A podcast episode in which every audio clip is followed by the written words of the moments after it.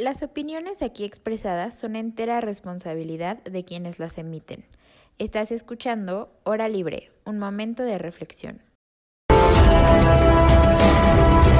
El comentario del día presenta.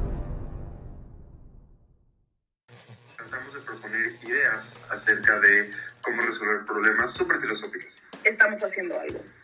Primero tenemos que aprender a reconocer que existen. O pueden ser las cuotas de género, pueden ser las acciones. Como seguir con el discurso, victimizándolo, de seguir con eso. Por si a alguien no le queda este de todo claro el concepto. ¿En dónde está mi sentido de pertenencia? No ha resultado esto de abrazos, no balazos. Y sobre todo por el, por el, por el significado que tiene, ¿no? Ya que el sueño americano se volvería a irse a vivir a un pueblo en México. Hora libre, un momento de reflexión. Comenzamos.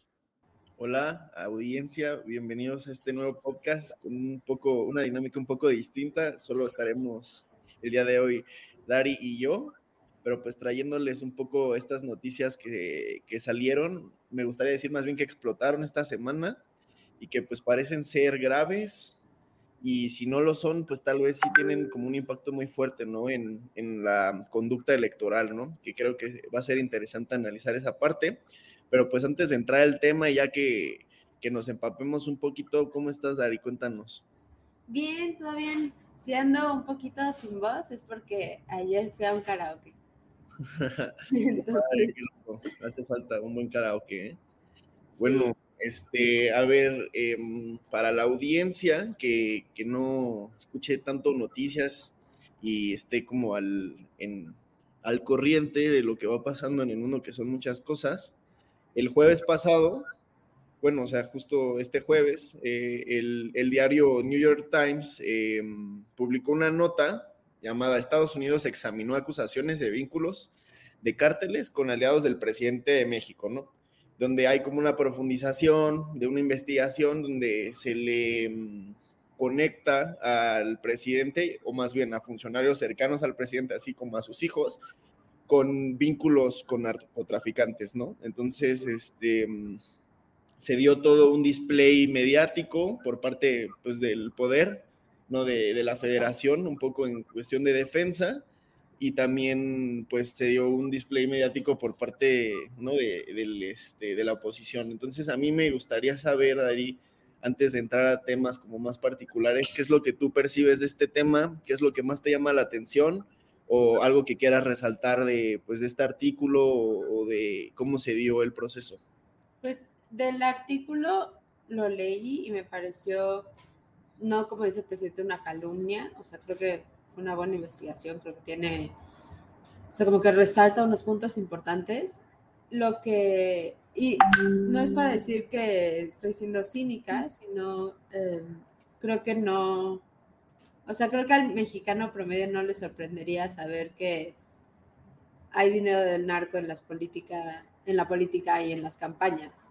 Eh, pero lo que sí se me hace como un punto muy serio del que deberíamos platicar es la respuesta del presidente y lo que hizo de filtrar el número de esta periodista, o sea, cómo se ha comportado tras um, la publicación de este artículo eso sí se me hizo algo, o sea, no sé, tal vez eh, aparte de, o sea, fuera del hecho mismo, en luz del 8 de marzo, eh, lo mal que está y, y lo peligroso que, que, ha sido lo que, lo que acaba de hacer, o sea, filtrar este número de una periodista eh, diciendo que le está haciendo calumnia a él, a su familia, que se metió con su familia y, o sea, todo ese, todas esas cosas se me hacen muy, no sé, o sea, se me hace algo um, inapprehensible, como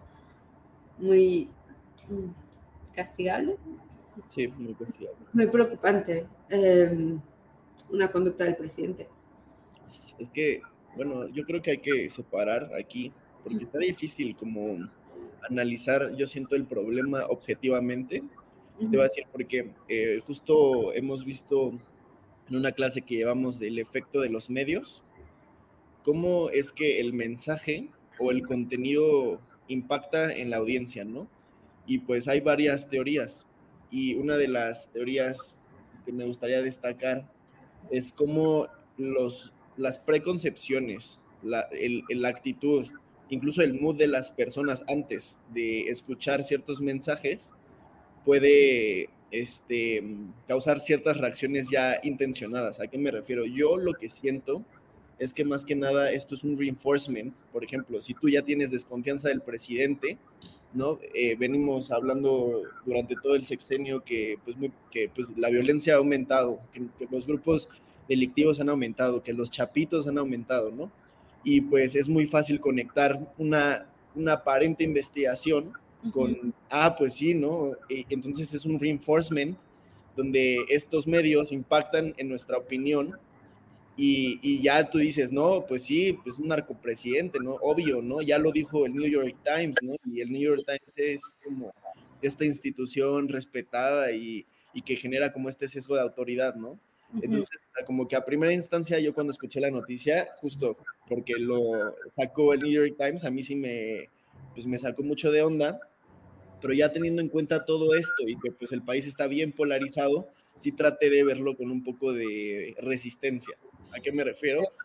Que per se la investigación no es una investigación seria, son, eh, o sea, no, no, están dando realidad, están dando, eh, ah, se inició una investigación hace muchos años, que en realidad esta investigación viene desde el 2006, donde se supone que hay financiamiento de los, de los grupos narcotraficantes en las elecciones, ¿no? Y luego esta investigación se supone que es de la de 2018 y que el Mayo Zambada ahí está metido y tal, ¿no? O sea, a ver, mejor antes de entrar per se a eso, o sea, yo lo que quiero expresar es que realmente yo no le vi un rigor eh, académico, pues, a esa investigación, ¿no? A ver, ¿a qué me refiero? O sea, dicen como, este, o sea, al final de cuentas también la, el vocero de Estados Unidos sale y dice, oye, nosotros no, este, no empezamos esta investigación, ¿no? O sea, sí, alguna vez abrió la carpeta. Todos los sigue todo bien con... Sí, sí, se, abrió la carpeta, pero no se continuó la investigación, así como dicen que todos los este, como informantes son anónimos, no hay datos eh, como concretos, entonces yo creo que es muy fácil alterar una percepción cuando presentas la realidad así. No, no es que esté diciendo que no lo es o que sí lo sea, simplemente que la forma en la que nosotros estamos recibiendo la información está incompleta y el llegar a una conclusión directa se me hace algo muy fuerte, ¿no? Digo, ahí están las instant stories de Latino, se pueden meter a ver el artículo del New York Times, eh, lo que contestó en la mañanera y hacerse su propio juicio. Pero, o sea, yo solo les quiero meter ahí como esa espinita de que no necesariamente es como algo completamente transparente, ¿no? O sea, y no porque lo haga el New York Times ya es, es, eh, A ver, o sea, yo soy medio contra propaganda en ese sentido, medio contra cultura. La verdad es que aunque sí el periódico y la prensa ya es como el cuarto poder y últimamente se escudan mucho en esto de, oye, pues ¿por qué nos atacas a nosotros que estamos siendo como muy vulnera eh, estamos siendo muy vulnerabilizados aquí en esta sociedad en México? Se mueren muchos reporteros. Siento que se pueden escudar en esa bandera y hacer cosas que no son transparentes. Hay, hay muchos casos donde incluso el New York Times eh, periódicos que podrías decir que son respetables no dicen la verdad o dicen una parte de la verdad que detrás de ello hay un chorro de intereses, ¿no? De por medio. Entonces yo creo que es muy, este, está muy delicado el tema, porque a mí lo que me salta es que es una guerra electoral. A ver, o sea, te sacan esto y obviamente va a alterar las elecciones, ¿no? Y la conducta del electorado. Entonces, o sea, a mí se me hace interesante qué piensas de eso, Dari, sobre lo que te estoy como proponiendo, de que, oye, ¿qué tal si le jugamos al abogado del diablo tantito y analizamos, o sea, como tal lo que sacaron y, qué es lo que, te hace pensar, ¿no? O sea, a mí me interesa empezar con eso. Tienes mucho, o sea, tiene mucho sentido esto de que solo te está reforzando una noción ya, o sea, preconcebida ¿no? Si yo tengo una opinión de cómo podría ser presidente o de dónde saca dinero de la campaña, una idea, y llega este artículo y me dice lo que yo ya estoy pensando, pues no me voy a esforzar en investigar, en hacer la, en, buscar, como decías, el rigor académico en esta investigación para comprobar que sí tienen pruebas de una acusación, pues, gravísima, ¿no? Em, igual, otro punto que, que vi que sacaron un artículo hablando de esto era el tema de los intereses de Estados Unidos en esta como iniciativa que tenían de nombrar al narco como terrorismo y los efectos que, que pueda tener, ¿no? O sea, si están empujando, empujando toda esta historia de que ya el narco se comía al país, tenemos un narco presidente, y, y encima de todo eso clasifican al narco como terrorismo, pues eso les da, como les abre la puerta, entre comillas, o les da la justificación aunque sea solo en el aspecto de la narrativa, para traer fuerzas a México, para hacer diferentes operaciones militares aquí, para ampliar sus bases militares, o sea, todo ese tipo de cosas que pues a Estados Unidos le conviene, o sea, Estados Unidos es un país que se beneficia enormemente de todo su poder armamentístico. No, está, está, está durísimo y yo digo, chance mucha gente que me escuche dirá como, ah, este José Miguel conspiranoico, pero justo lo que te decía de que la, el mood o los preconceptos que tienes antes de, de entrar o de exponerte a la, a la, media impacta mucho en el efecto que tienen, ¿no? Entonces, por ejemplo, al menos el punto del que yo parto es un punto de desconfianza, donde no creo que me están dando toda la información y donde puedo yo perfectamente darme cuenta en cuando alguien está dando una opinión personal o una aseveración sin fundamentos, ¿no? Y, y, bueno, se me hace algo muy interesante porque pasa de los dos lados, ¿no? Entonces, ¿a quién, ¿a quién le haces caso o qué es lo que está pasando en realidad, ¿no? Pues yo creo que aquí nos estamos encontrando con un tema que pues parece que tiene muchísima cola eh, para pues ir siguiendo y llegar como a una conclusión. O sea, tipo, desde la postura que yo tengo por las cosas que sé, yo sé que pues Estados Unidos es un país muy intervencionista, ¿no? Y que a través de la DEA ha hecho golpes de Estado en muchos países. Un ejemplo perfecto es Chile, con Salvador Allende, para poner a Pinochet. Eh, incluso hay historias, ¿no? Y digo, si tienes un poco de cultura sobre la historia del narco en México, pues te vas a dar cuenta que la DEA también ha estado siempre bien metida y, que algo muy curioso es como siempre en, en, eh, en, momentos electorales empieza como una campaña de miedo, se podría decir, donde más allá de propuestas o de visiones de Estado o de planes a futuro, se resaltan aspectos de la personalidad de los candidatos, se, resaltan aspectos de la familia de los candidatos o, cosas que per se no tienen que ver con esa política que debería de ser eh, la que causa el voto, ¿me explico? Entonces, pues justo, o sea, si yo ya vi que el Chapo, que este AMLO se tomó una foto con la mamá del Chapo y salen con esto, pues muy probablemente yo ya no necesite investigar más allá y me voy a quedar con eso y esa percepción va a marcar eh, pues mi, un poco mi, mi, ruta, ¿no? Que un poco lo que queríamos tocar, el otro tema que ya no vamos a abrir, el de Saldívar, yo siento que va un poco en la misma línea, es pura polarización y que realmente cuando te pones a analizar las fuentes, pues dices, oye, pues no me están diciendo la verdad lo que está pasando, ni uno ni otro, ¿no?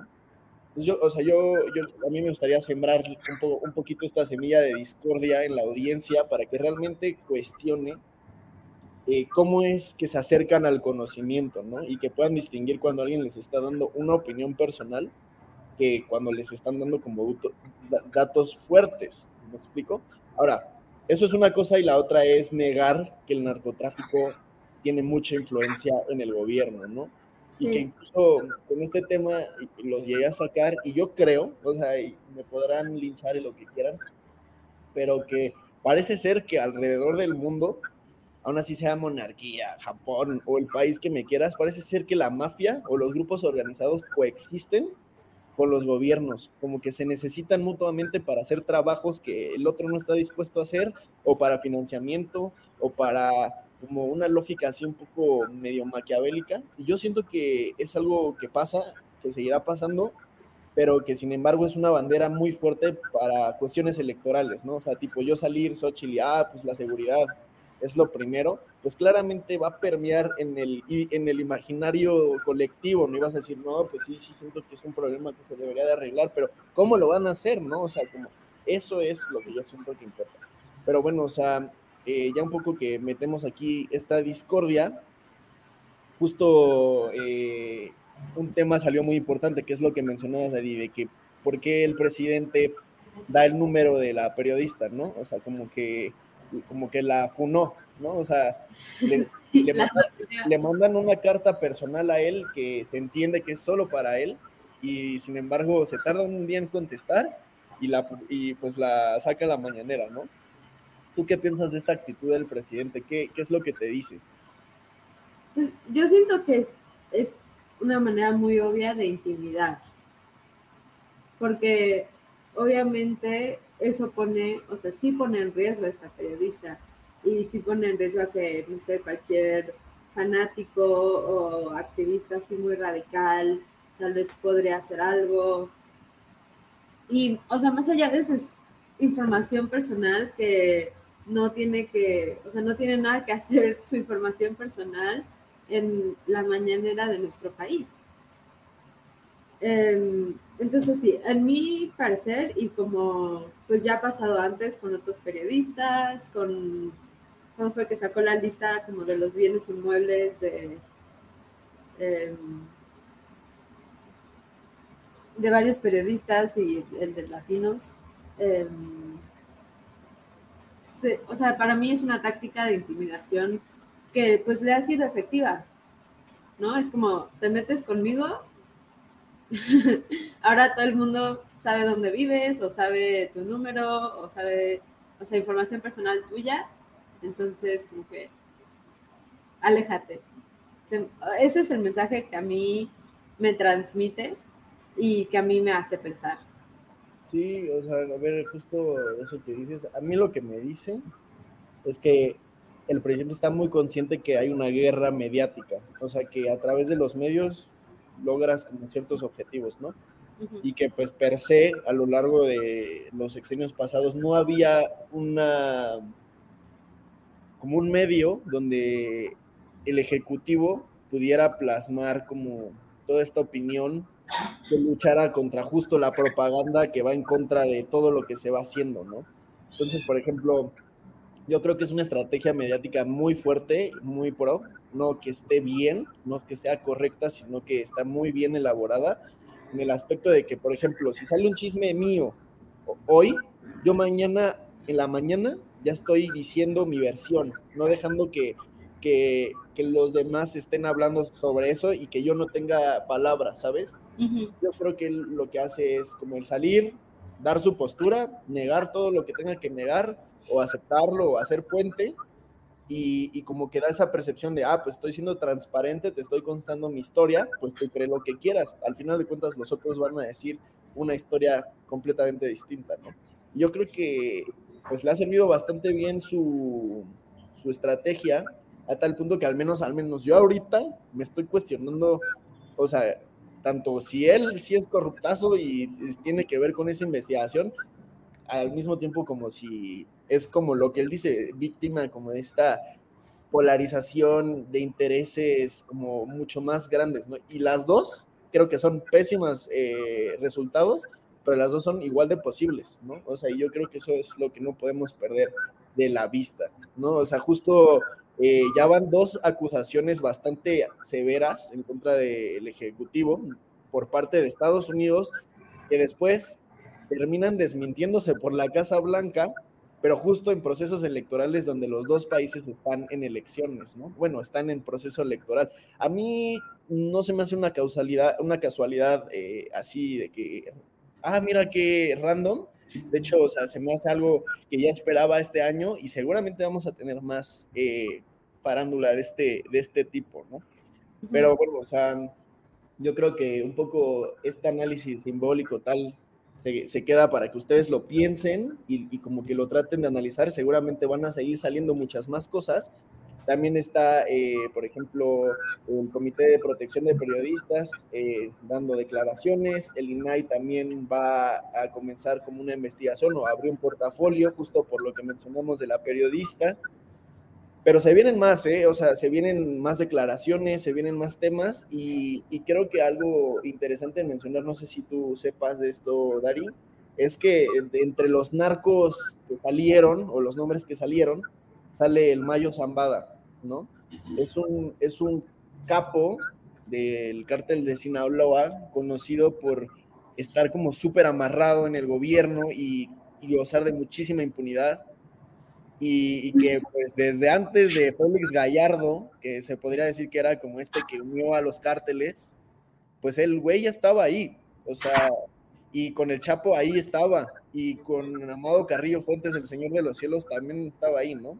y pues siempre ha vivido como un poco más low key, pero eso no quita que pues que es una persona que goza de esta impunidad y que se sabe que está aquí, ¿no? Entonces yo creo que cuando sale este nombre, pues nos viene mucho a la mente cómo es que está el tema de seguridad en nuestro país, ¿no? Y cómo es que se puede usar eso para pues meter intereses, ¿no? Que de la DEA, que de la CIA. No sé qué piensas tú, Dari. Sí, un punto, o sea, justo con esto de lo de los intereses y, y un punto que de hecho, mencionó el presidente en su mañanera diciendo, o sea, en otras palabras, ¿no? Pero llamando básicamente hipócritas a Estados Unidos por decir, por venir a acusar al gobierno mexicano de algo cuando en su propia casa ellos no, no hacen lo mismo, ¿no? Em, acusando de corrupción y de influencia de narcotráfico cuando Estados Unidos, o sea, presidente Joe Biden, sus hijos, em, famosamente su hijo Hunter, todo eso y todos esos escándalos que han tenido en relación con el narco, con las drogas, con corrupción y como queriendo acusar que con la intención de hacerse ver mejor. Disculpa, mi gato. De, de presentarse como como los que podrían venir a ayudarnos, a salvarnos de esta gran corrupción. Sí, los, ¿cómo se dice? Los policías del mundo, ¿cómo es? Los papás, ¿cómo se hacen llamar? Este... Los protectores, algo así, ¿no?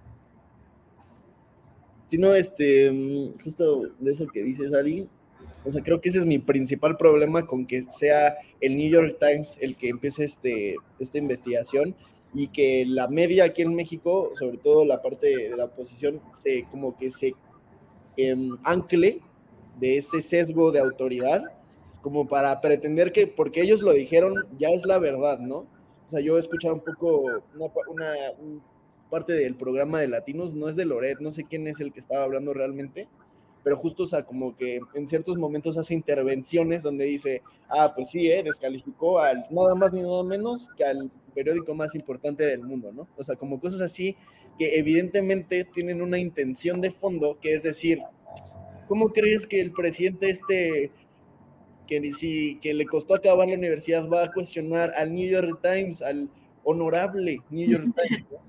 Y la, o sea, y la verdad es que, o sea, que son iguales de, de, tienen la misma lógica. Ellos van a ir a buscar los intereses que les paguen.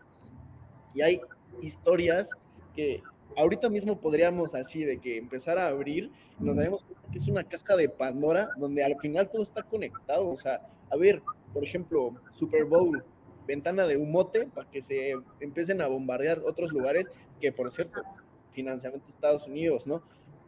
A ver, hay muchos problemas en el mundo y sin embargo Estados Unidos se la sigue pintando de que quiere ayudar y que le interesa mucho y que no sé qué, cuando ellos también son igualitos, ¿no? Y, donde, o sea, ha habido demasiados problemas en la prensa de Estados Unidos igual. De hecho, hay un video que te recomiendo que, que te lances a ver después, donde en el Día de Transparencia y de Libertad de Expresión en Estados Unidos, pues se ponen los periódicos principales, ¿no? Como a dar una conferencia de prensa y sale pues un reportero que pues bastante, bastante enojado que les empieza a sacar, oye, ¿y qué hay de este caso? Oye, ¿qué hay de esto que dijiste? Oye, ¿y qué le pasó a esta reportera? Nada. Entonces, yo justo teniendo en cuenta esto, dices, pues ya no sé a quién creerle, ¿saben? Y yo creo que el fin de, esta, de, esta, de este podcast está padre para no ser nosotros quien les digamos qué es lo que está pasando, porque si soy sincero, yo no sé, no tengo ni idea de qué es todos los intereses que están detrás, pero lo que sí podría yo decir y, como argumentar es que no está claro. Entonces no hay que dejarnos eh, como guiar por las emociones, que es lo más común en las elecciones, emociones y no Lo más fácil de atrapar. Lo más fácil de atrapar. No, es que me molesta muchísimo. Siento que, que mm, hay como una frialdad detrás que no nos deja como analizar el problema fríamente, ¿no? O sea, ok, ¿cuándo fue esto de los narcos? ¿Quién fue? ¿Con quién? ¿Dónde están las fotos? ¿Dónde están los nombres? Según que la DEA, pero ni siquiera dicen que fueron ellos. Según que lo empezó Estados Unidos y ni siquiera lo aceptan. ¿No? Y justo algo que, que quería meter en este tema, Como justo descompuesto. Sí, está todo descompuestísimo y sin embargo todos están opinando y diciendo, no, pues es que estos güeyes, no, ya yo sabía que era obvio, se está escudando y está atacando a los, a los, a los reporteros que no estoy diciendo que hizo bien al hacer eso, simplemente estoy diciendo que se están mezclando las cosas. Y, y justo el gobierno de Estados Unidos, un poco en sus declaraciones, decía que ellos no tenían interés de acusar a Andrés Manuel López Obrador porque creen que es como una pieza clave en su política migratoria, ¿no? Ahora con las elecciones se les hace muy importante como el poder trabajar esta relación bilateral en cuestión de la migración, ¿no? Y que pues no tenían intereses de ahorita andar tirando, Sí, ahorita, ¿no?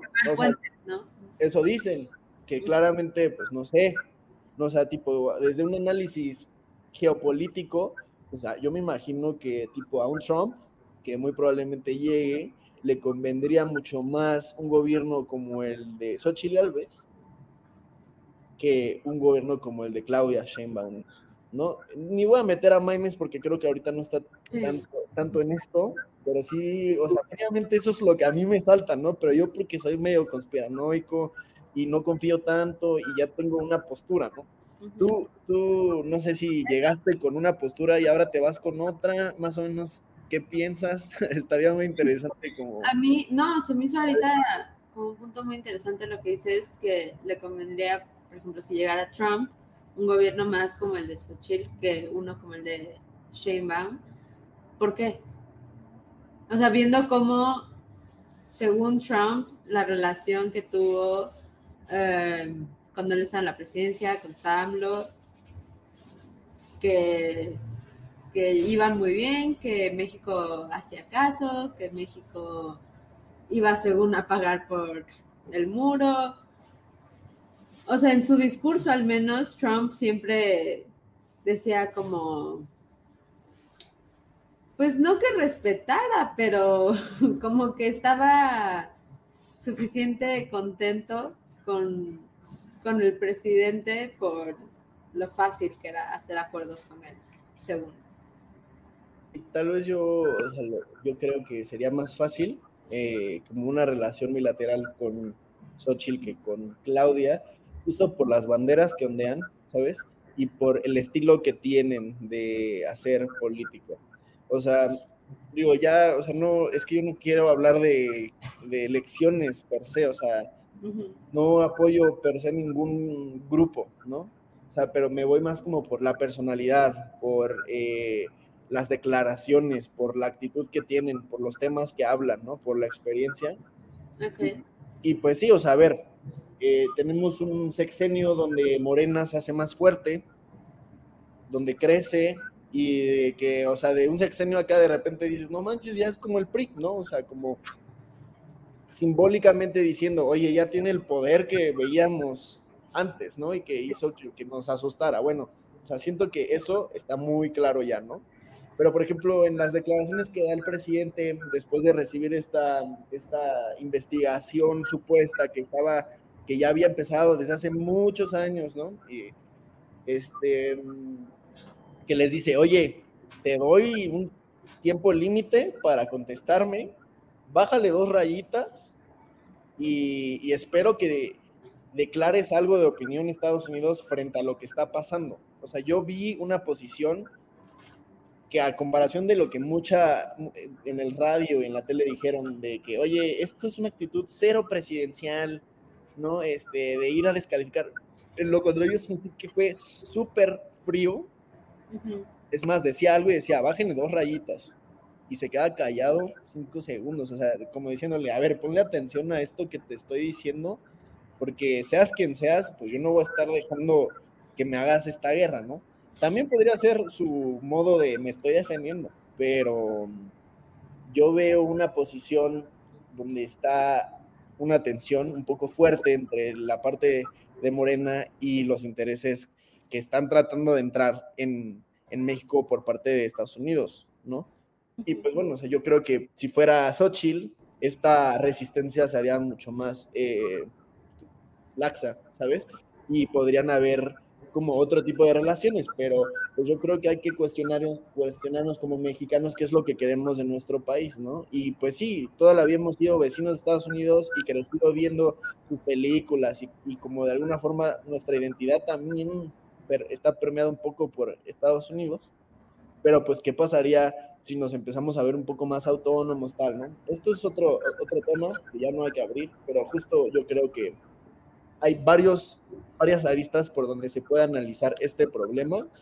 E incluso también nos podemos ir a ver a, Anabel Hernández o a, varios periodistas que ya han hablado este, per se en, dentro de este, de este contexto del narcotráfico, que también se me hace un tema muy, muy, muy importante a tocar.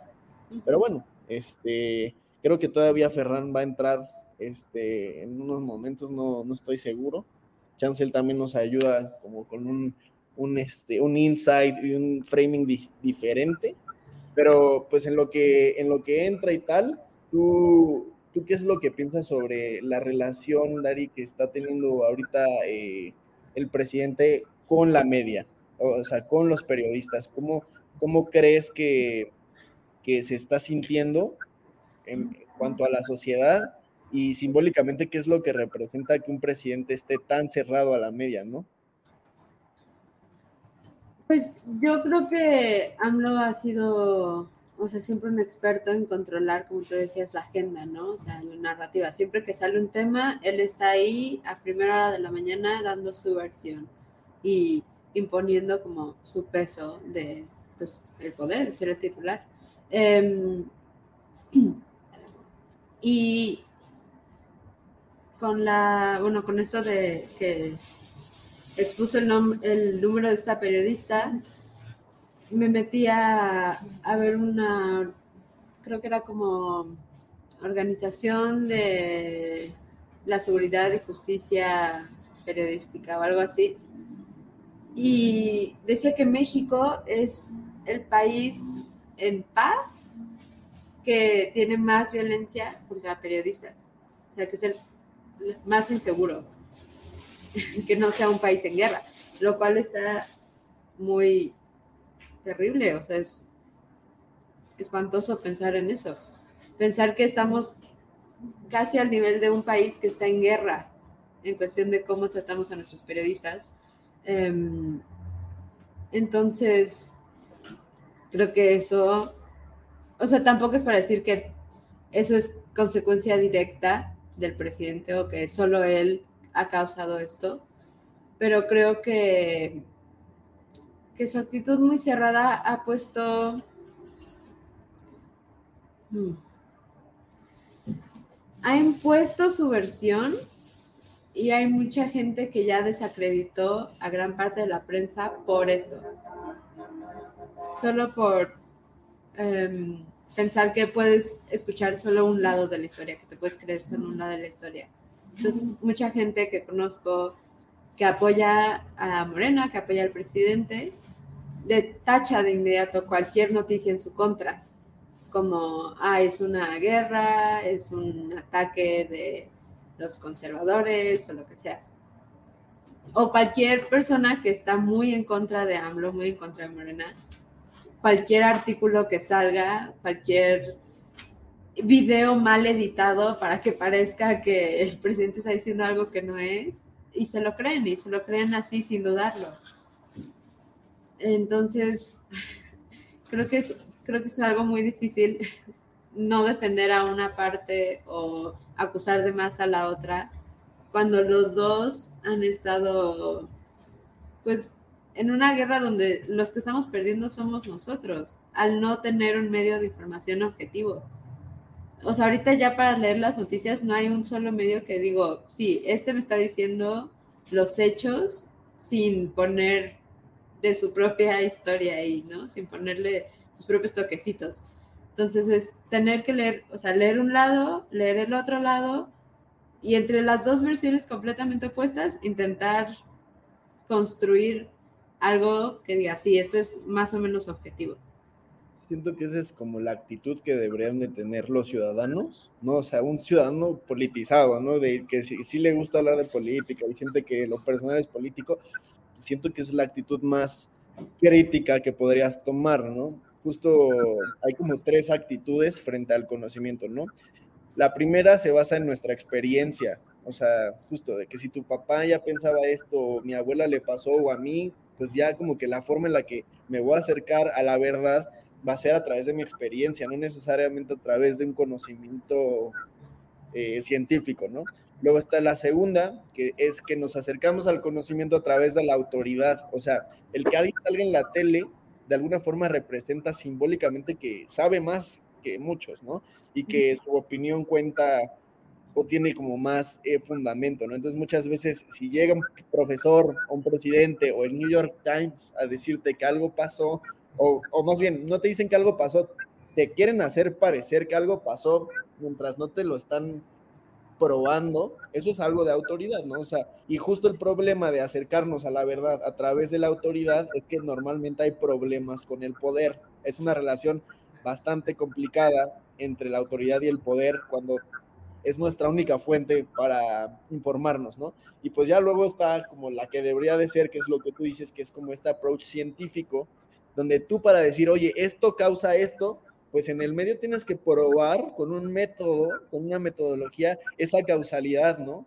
Que es lo, lo más raro que, que, llega a nosotros, o sea, nunca llega así la verdad, siempre te dicen, no, pues es que México es el país con más muertes, sí, pero pues muy probablemente en Japón nunca las registran porque para ellos no hay muertes y, ¿sabes? O sea, son, son temas estadísticos, pero la estadística es fácil de... de sí, es muy fácil de manipular. Sí, spin. O sea, seguro ya viste todo esto eh, en clases tú, Dari, que como que se alteran eh, verdades y como que te dicen cosas parciales, pero que son suficientes para, pues de alguna forma, cambiar tu... Un aspecto de la verdad, entonces técnicamente no es mentir, pero... Exactamente. Puedes construir como si fuera ya ese, toda la, la historia.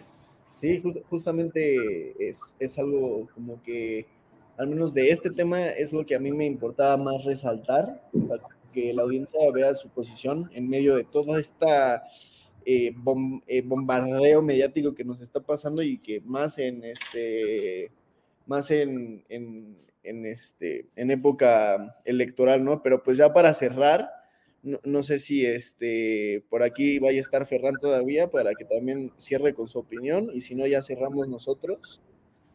Ah, bueno. Este, bueno, entonces, eh, Dari, pues yo creo que fue una buena conversación, ¿no crees? O sea, tipo, como salimos, de, partimos desde el punto que pues no contamos con toda la información, pero que desde nuestra trinchera más o menos decidimos tomar una postura un poco más crítica. No sé con qué te quedas, qué es lo que te gustaría decirle pues, a nuestra audiencia, qué les recomendarías, eh, unos insights, dinos qué es, con cómo te gustaría cerrar. Para mí sería, sí, normalmente tendemos a como enaltecer ciertos medios y pensar que son imparciales, pensar que siempre van a, a darnos una, pues, la verdad, ¿no? O sea, un buen reportaje comprobado y todo, pero en unas así pequeñas búsquedas rápidas puedes hacer conexiones que te ponen, pues, si no en, o sea, no que, no que lo descalifiquen o desacrediten, pero que sí te pones a cuestionar cuáles eran los intereses detrás de cierto artículo. Porque, por ejemplo, uno de los periódicos del grupo de The New York Times, haciendo una búsqueda rápida, calificó a AMLO como el tirano del año. Una nota muy fuerte para un medio americano local, ni siquiera un periódico internacional. Y son cosas así que obviamente te muestran una corriente ideológica y pues no está mal, o sea, creo que todos sabemos leer cierto periódico para obtener un lado de la historia o otro periódico si te quieres, si quieres estar en otro lado de la historia. Entonces es normal, es normal porque hay intereses, porque es un medio privado, porque no hay periódicos del Estado. Em, pero creo que es importante, justo lo que, lo que estamos diciendo ahorita, ¿no? Buscar un, un approach más científico. Aunque dé flojera, aunque a veces no te den ganas de leer tanto tiempo las noticias, es muy importante intentar siempre leer el otro lado, aunque estés muy en desacuerdo, aunque digas, no, no creo nada de esto, creo que es importante aún así leerlo. Pues totalmente, Dari, que bueno, me gusta mucho tu, tu, postura y yo creo que yo voy dentro de la misma línea, ¿no? O sea, como que si nosotros nos quejamos constantemente que los gobiernos que nos tocan están inútiles, no son eficientes, ni honestos, ni transparentes, pues creo que también parte de toda esa culpa, aunque no es directa, nosotros estamos y somos parte de esa misma sociedad, ¿no? Y podemos tomar una actitud crítica o mínimo ser esa persona que cuando en el grupo de la familia o en tu grupo de la escuela empiezan a soltar así, que dices, oye, espera, lo que me acabas de decir fue una opinión. O sea, ¿cómo quieres que por una opinión base mi realidad, no? O sea, yo siento que sí es como muy, muy importante tener cuidado con esto y que en la escuela nos pasa y nos pasa las noticias y nos pasa cuando habla el New York Times y nos pasa cuando habla el presidente y que justo algo con lo que me gustaría cerrar y que se me hace sumamente importante es que este año están habiendo elecciones alrededor de todo el mundo, ¿no? Entonces, más o menos se calcula que el 60% de la población va a participar de elecciones, o sea, de la población mundial, ¿no? Este, pues varios países importantes están teniendo elecciones, solo estamos viendo ahorita una parte, ¿no? Que es México, Estados Unidos, y todos los intereses geopolíticos que hay detrás, están las guerras, tal, tal, tal, ¿no? Y, y, ¿por qué lo digo? Porque yo sí soy muy creyente que la democracia no es votar y que nos hacen creer que solo es eso, ¿no? Que solo somos y participamos de la democracia cuando votamos. Y para todos los que creen así, me pueden después mandar un mensaje y decirme, estás bien, güey, nada que ver. Pero lo que yo les digo es que votar o la votación, las elecciones son un proceso, no un resultado. Y lo que la gente quiere son resultados, ¿no? O sea, lo que la gente quiere es un buen techo, una buena educación, mejor seguridad, no un buen proceso, ¿no? Entonces, eh, en ese sentido hay que aprender a distinguir y a separar las cosas por sus temas, por sus cualidades y que pues no se despeguen de las noticias y que cuando, o sea, para que sigan informándose de este tema que va a seguir bien fresco, pero con cuidado, ¿no? O sea, con cuidado porque es muy fácil que nos manipulen. Eh, en verdad, audiencia, tengan mucho cuidado de eso y, y sí escuchen mucho las intenciones de las personas porque también cuentan. Así que bueno, eh, sin más, eh, pues les agradecemos por esta emisión. Espero que les haya gustado y que les haya dejado un poco esta curiosidad para lanzarse a investigar un poquito sobre esta, esta realidad tan confusa en la que vivimos. Y pues si tienen alguna cosa que comentarnos, pues aquí están nuestras redes sociales también. Eh, nos pueden seguir, tenemos varios programas, eh, tratamos de siempre sacar un contenido que les dé como una óptica general del mundo, de la economía, de, temas eh, sumamente políticos o incluso sociales o filosóficos. Entonces, pues ya saben que aquí estamos, su programa favorito, trayéndoles pues temas de interés, ¿no? Entonces, pues sin nada más que decirles, agradecemos Síganos, eh, pues ya como les dije, en todas nuestras redes sociales, Hora Libre, Comentario del Día, Bitácora Internacional y el Trago Económico. Y pues a nosotros nos pueden sintonizar los miércoles a las ocho y media pm. Así que bueno, Pues un abrazo y un gusto estar con ustedes esta emisión. Nos vemos para la próxima. Nos vemos. Oye, oye, ¿te gustó la emisión? Entonces, no te la puedes perder la siguiente semana. Y recuerda que puedes escuchar este y otros programas en nuestra página oficial, comentariodeldia.com y en las plataformas de Spotify, Apple Podcast y Amazon Music. Suscríbete y síguenos de cerca en todas nuestras redes sociales. No olvides darle me gusta.